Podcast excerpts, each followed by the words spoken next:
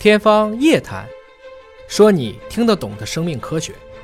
欢迎您关注今天的《天方夜谭》，我是向飞，为您请到的是华大基因的 CEO 尹烨老师。尹烨老师好，哎，向飞同学好。又到了我们的互动问答的环节，网友朋友们通过留言，我们挑选出了一些问题啊。呃，幺五零询问啊，说他的父亲查出了肺纤维化。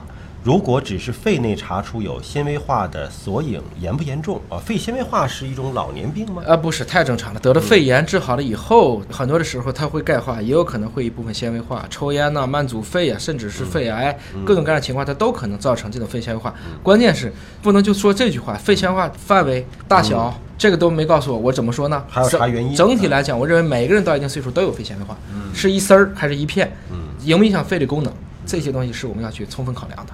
有一位七八八的听友询问说，他父亲去年十月的时候啊，半边头和脸得了疱疹，几个月之后呢，疹子是消失了，但是头疼一直没断。嗯，因为他这个恶性淋巴瘤啊，已经是到第五年了，今年七十岁，在广州治疗过，常年服药，去年开始呢，不停的就是这病那病啊，就是按倒了葫芦又起了瓢，这个是治疗之后的副作用吗？那么他在家里呢，除了吃医院的药，还会吃民间医生开的中药。那么一查呢，说是药性啊，主要功能是消热化毒。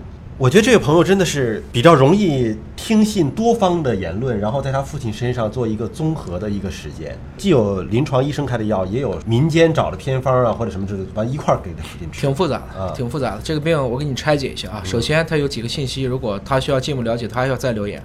恶性淋巴瘤是什么淋巴瘤？嗯，是霍奇金淋巴瘤还是非霍？非霍是哪一类的？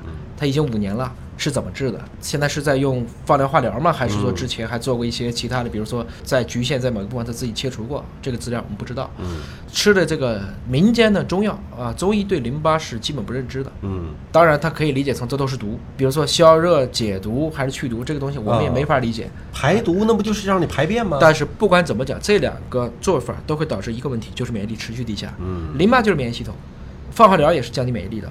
往下打的这一类的中药，嗯我们认为也是降免疫力的，嗯而不是扶正祛邪，这实际上是很伤的。这三个免疫力都低下的时候，任何人都可能因为体内的定植性病毒，嗯比如说他现在起了半边的疱疹，是不是有可能是带状疱疹？就是香港人说的生蛇病毒，嗯非常痛。那我现在听起来头痛，它可能侵犯到神经系统，嗯且不容易被根除。这个情况下，我们要知道它具体的型别。